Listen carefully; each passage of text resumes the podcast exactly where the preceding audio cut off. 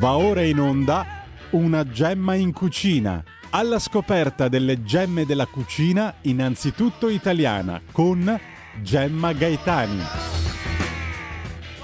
Buongiorno, oggi continuiamo a parlare di Walzer fra tradizionalismo rigoroso e concezione contemporanea della tradizione, cioè un po' l'asca. Avete presente quelli che citano la frase attribuita a Gandhi, sì tu il cambiamento che vuoi vedere nel mondo? Sembra una fa- frase adatta al tradizionalista assoluto che, in controtendenza rispetto al contesto, vorrebbe vedere tutto il mondo mangiare come si mangiava fino a cento anni fa. Ma sarebbe possibile, anche soltanto per lui, essere il cambiamento che vorrebbe vedere nel mondo, cioè stoppare in toto l'evoluzione globalista e tornare al punto in cui si mangiava solo quello che la tradizione imponeva? E per tradizione intendiamo anche mangiare esclusivamente quanto ci è vicino. La gemma della settimana non è un prodotto, ma è il vigente sistema di tutela dei prodotti tradizionali DOP, IGP, STG, PAT, DECO. Dal 2006 la territorialità agroalimentare in Europa è tutelata da categorie che hanno uniformato le normative dei vari Stati. DOP, denominazione di origine protetta, è la più ambita. Tutte le fasi di produzione, trasformazione ed elaborazione si devono svolgere nel luogo nel quale, del quale il prodotto è espressione e tradizione. Sono DOP il parmigiano reggiano, il grana padano, il gorgonzola. Ogni molecola che li compone proviene solo e soltanto dai luoghi che li hanno originati secoli prima. Essi sono il tradizionalismo rigoroso, ma solo essi, solo loro. L'IGP infatti allarga le maglie. Per avere il bollino indicazione geografica protetta basta che anche solo una fase tra produzione, trasformazione ed elaborazione, cioè commercializzazione, sia effettuata nel territorio. La bresaola della Valtellina IGP si può stagionare tradizionalmente in Valtellina e commercializzare da lì, partendo da animali allevati altrove. Questo la rende meno valtellinese? L'STG specialità tradizionale garantita, certifica che il prodotto esiste da almeno 25 anni e che il suo processo produttivo è preciso ed esclusivo, ma chiunque nell'Unione Europea, rispettando il disciplinare di produzione, può produrlo. È il caso in Italia della mozzarella. Il PAT, prodotto agroalimentare tradizionale, non è nemmeno un bollino, ma l'inserimento in un elenco, idem il DECO, la denominazione comunale. Come si vede, a parte il DOP, non c'è tradizionalismo assoluto nelle altre forme di tutela.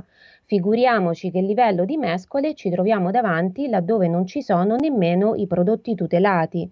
Come diciamo sempre, le regole del cuciniere in equilibrio tra sovranità e globalizzazione sono produrre e comprare i prodotti della propria cucina, conoscerne le ricette e cucinarle. Beh, la differenza col passato è che in passato si poteva fare solo questo, oggi si sceglie di farlo, ma fra tante difficoltà. Il food art della settimana è una scena del film del 1960 diretto da Mario Mattoli, Signori si nasce. Andiamo con la sigla food art e il food art. Grazie regia. Food art.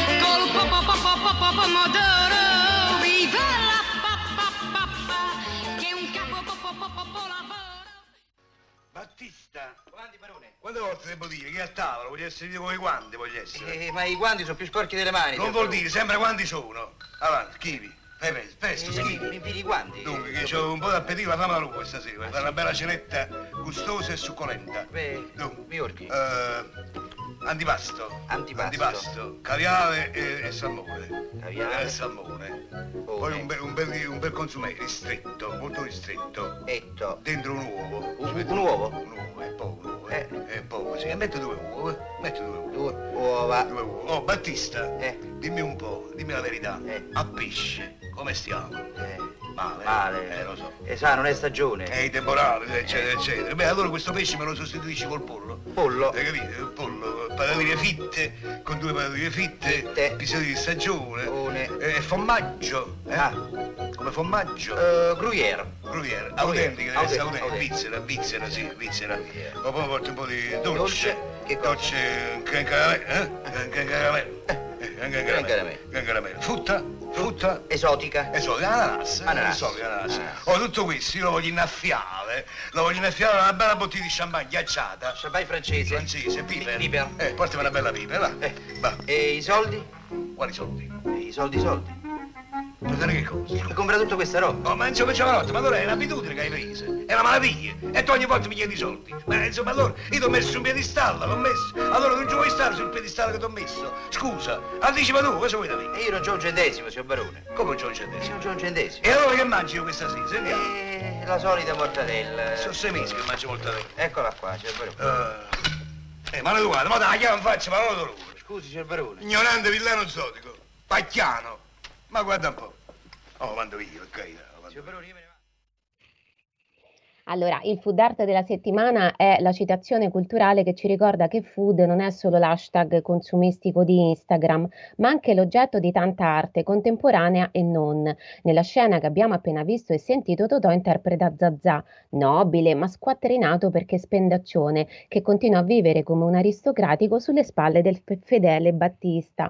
Vorrebbe mangiare prodotti provenienti da tutto il mondo per millantare aristocrazia, ma deve ripiegare sulla solita mortadella che Zazà gli sbatte nel piatto, che il Battista gli sbatte nel piatto. Beh, se a quell'epoca ci fosse stata la confusione produttiva che c'è oggi, quella mortadella sarebbe stata italiana ma anche esotica, perché fatta con la carne estera.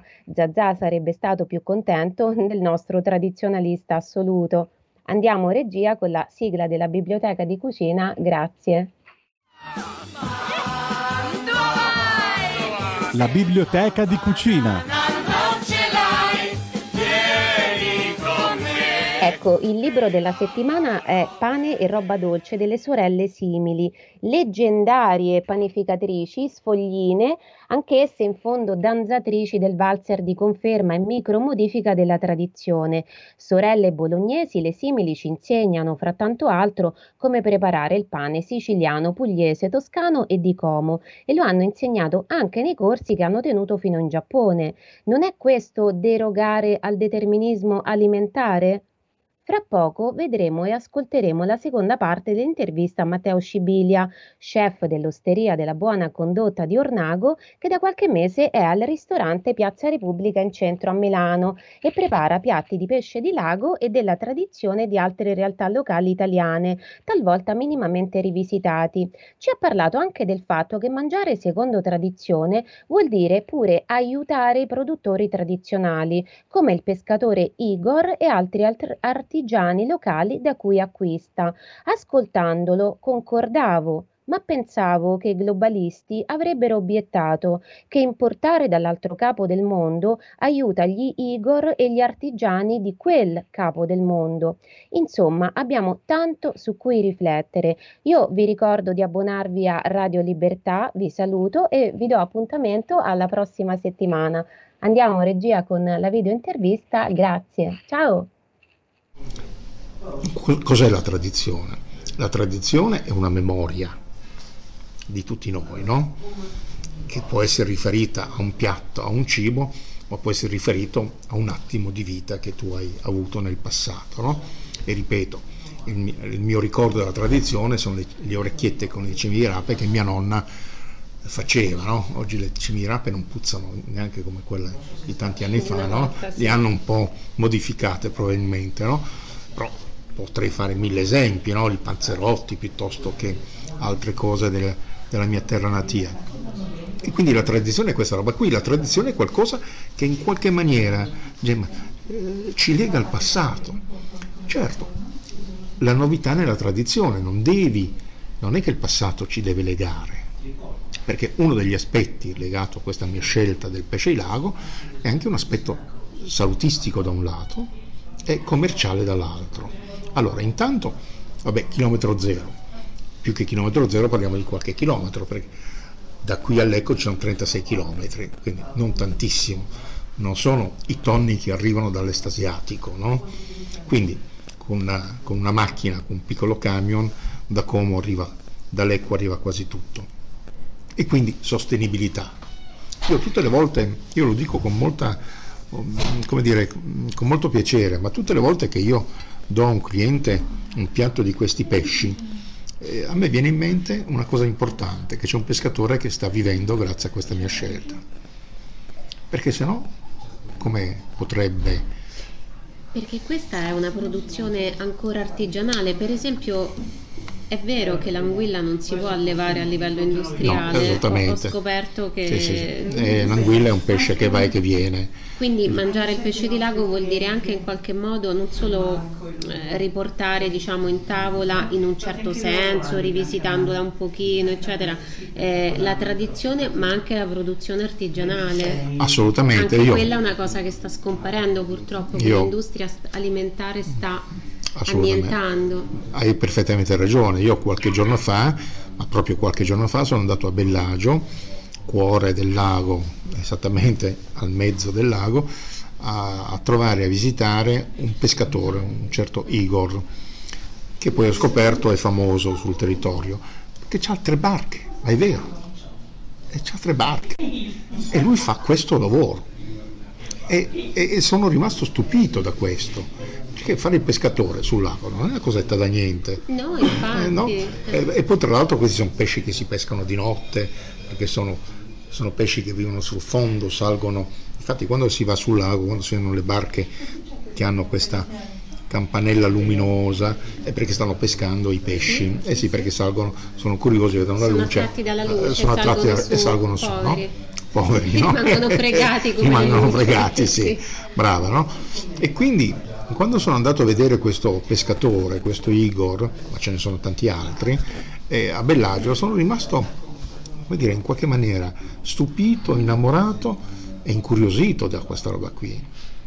E lui mi ha dato un po' di, di prodotti da provare, tra l'altro mi ha dato un- la bottarga di Lavarello, no? Cioè, Capisci? Io mi entusiasmo quando vedo queste cose qui, perché sì, la bottarga, eh, più famosa la bottarga di tonno, che è quasi sempre dell'est asiatico, eh, bottarga di muggine sarda, eccetera, ma la bottarga di lavarello, no?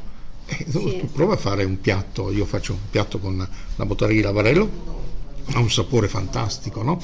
Però ho la certezza che arriva da lì, arriva da Bellagio, arriva da un artigiano vero che si mette lì, prende le uova e le lavora. E questa cosa mi rende ne- nel mio io umano, eticamente parlando, mi rende orgoglioso perché sto dando una mano a degli artigiani e questa è la cosa più importante. Quindi sostenibilità sotto questo aspetto, chilometro zero perché siamo in Lombardia, pochi chilometri da Milano e questa cosa qui eh, non è facile eh, perché gli artigiani bisogna aiutarli, Gemma. Gli artigiani sono artigiani veri e allora non hanno la struttura logistica, il corriere, se poi siamo a Bellagio per arrivarci devi fare stradine su per giù per il lago non facili, quindi è molto meglio che qualche domenica che ho tempo vado io a prenderli così faccio anche la gita. E quindi gli artigiani hanno bisogno anche di un supporto, eh, come dire, professionale se vogliamo, no? hanno bisogno di una mano. Infatti io da sempre dico, l'artigiano, tu fai i misoltini, il resto ci penso io, te li vengo a prendere io, perché se devi stare lì a perdere tempo per fare la bolla, per fare la consegna, chiamare il Sì. corriere, metterlo sotto vuoto, eccetera, lascia stare. Lo so che ti do un fastidio, vengo io, o una volta al mese, ogni 15 giorni, quando sarà necessario, vengo io a prendermi il pesce che mi serve. E questa cosa qui è una cosa molto importante da un punto di vista di attenzione al territorio e quindi territorio, perché l'altra chiave, l'altra parola chiave è territorio. Noi qui stiamo facendo un'operazione in cui il territorio lombardo in qualche maniera viene aiutato. E perché se no, sì, eh, prima l'abbiamo detto in, qualche maniera, ma d'altro canto cosa fai? Compri il tonno che arriva dal sud-est asiatico, che fa migliaia di chilometri per arrivare qui, e poi c'è il problema dell'anisakis, del, del, del vermetto che è pericoloso per la salute, capisci? Quindi, eh, e poi deve essere abbattuto, il pesce per essere mangiato crudo, eccetera, no? E quindi c'è tutta una... Mentre noi abbiamo la certezza che il pesce di lago, da un punto di vista nutritivo, è un pesce intanto ricco di proteine. Ecco, questo proprio ti volevo chiedere. ehm, perché è una buona alternativa al pesce di mare? perché ha un costo più basso, perché oggi è importante anche questo, è ricco di proteine nobili, perché è, un, come, dire, è come se fosse la carne bianca del vitello rispetto mm. al manzo, no? quindi è una carne digeribilissima. E, e, quindi gli elementi più importanti sono questi. D'altro canto, allora, l'aspetto economico certamente oggi è importante per tutti. No? L'aspetto, certo, il problema vero, e mi accorgo col mio lavoro, è che le persone non sanno come cucinarlo.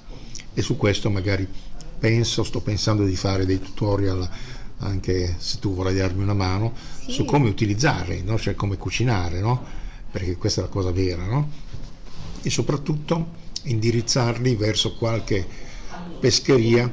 Beh, devo dire onestamente, senza far nomi di nessuno, ma che la grande distribuzione nel reparto del pesce, salmerini, trote, cominciano ad apparire, no? Sì, è vero, questo è vero, perché eh, piano piano poi piano col piano, tempo si eh, riescono eh, a smuovere un po'. Esatto, bravo, no? E quindi questa cosa mi fa piacere, io poi sono curioso.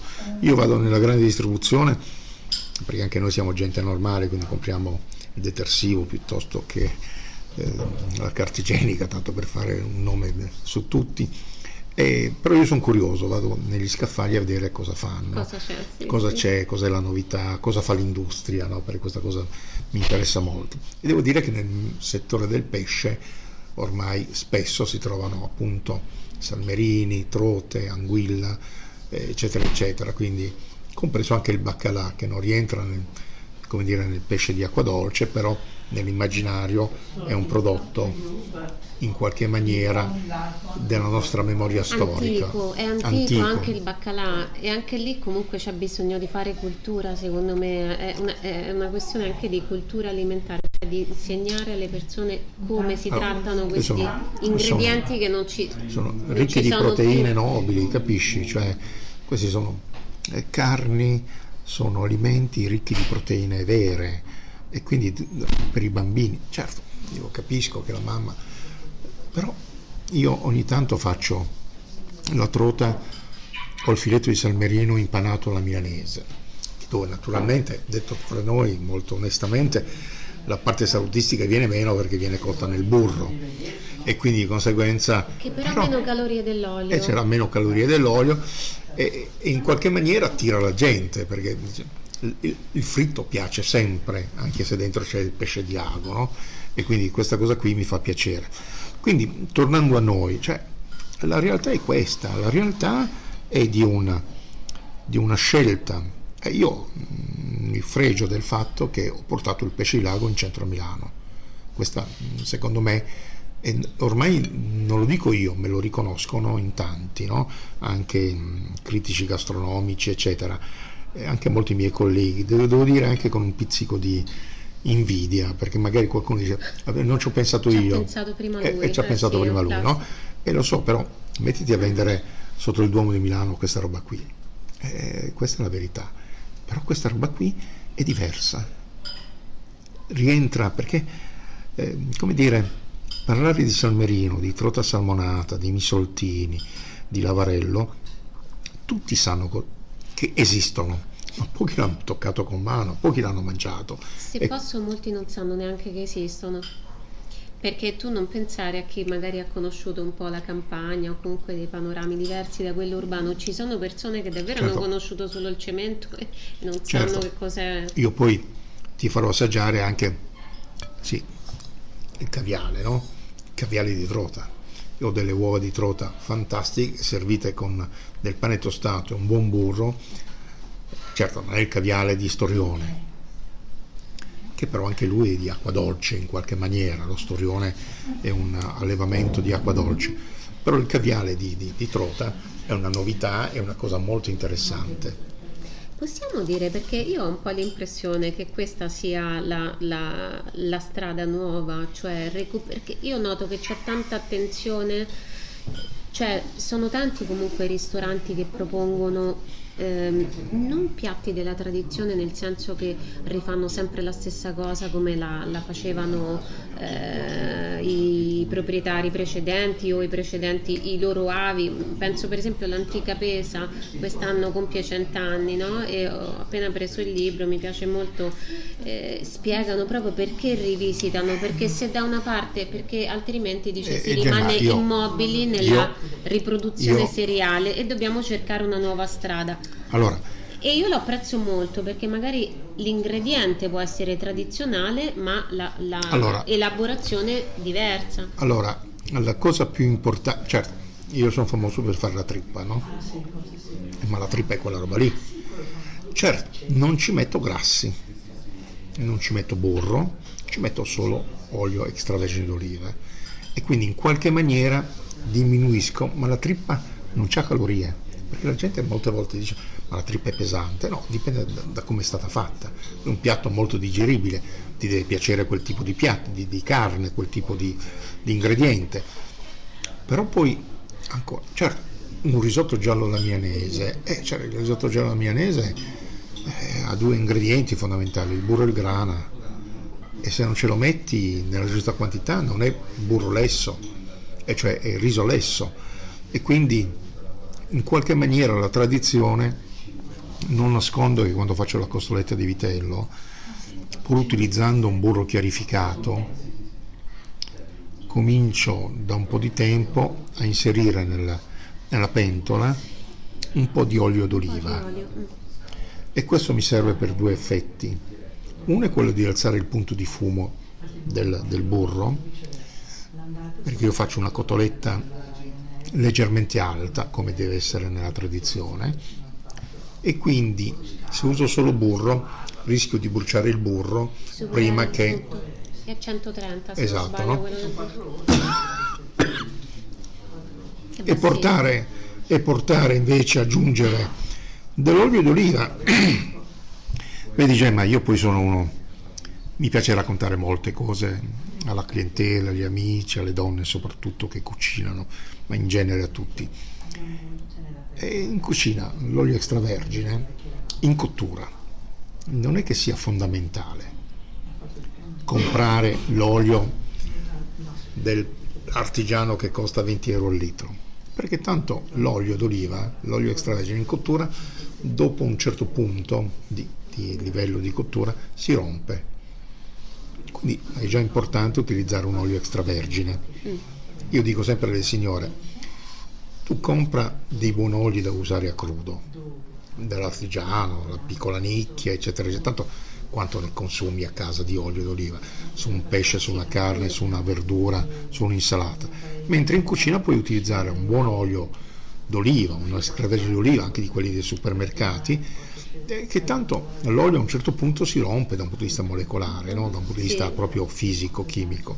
E quindi, allora dico, usa o per fare una buona cotoletta, una buona costoletta di vitello alla milanese, io aggiungo un terzo di olio extravergine nel burro. Il risultato è che ho un punto di fumo più alto e comunque l'olio alla sua maniera mi dà un profumo particolare alla costoletta. Ecco, magari qualche purista potrebbe storcere il naso, ma questo è uno di quegli aspetti dove la tradizione in qualche maniera viene aiutata da una piccola innovazione. Lo fanno quasi tutti, ed è devo dire la verità, non, non è che l'ho inventata io sta cosa qui, anzi qualche mio amico a Milano usa solo l'olio, esatto, Sì, brava, no? Capisci? Eh sì, perché il burro costa molto di più dell'olio E neanche d'oliva, magari. e neanche d'oliva, diciamola- bravo, diciamo la verità, tutta. no? Sì. Capisci? Quindi la tradizione è questa roba qui, ma io insisto su questo. Pesce di lago, ma anche i piatti della tradizione milanese, che non sono tantissimi, ma esistono, ci sono. Adesso sto provando a rifare il riso al salto, no? Eh, perché qualcuno me lo chiede, no? Eh, Eh, eh, però lì mm, sembra una cosa semplice, ma non è facilissima. mm, suppongo di no, perché già fare un risotto non Eh, è facile. esatto, no? eh, E quindi riso poi al salto, no? rielaborarlo. un riso al salto con una bella fonduta, un gran piatto, no? Avete ascoltato una gemma in cucina.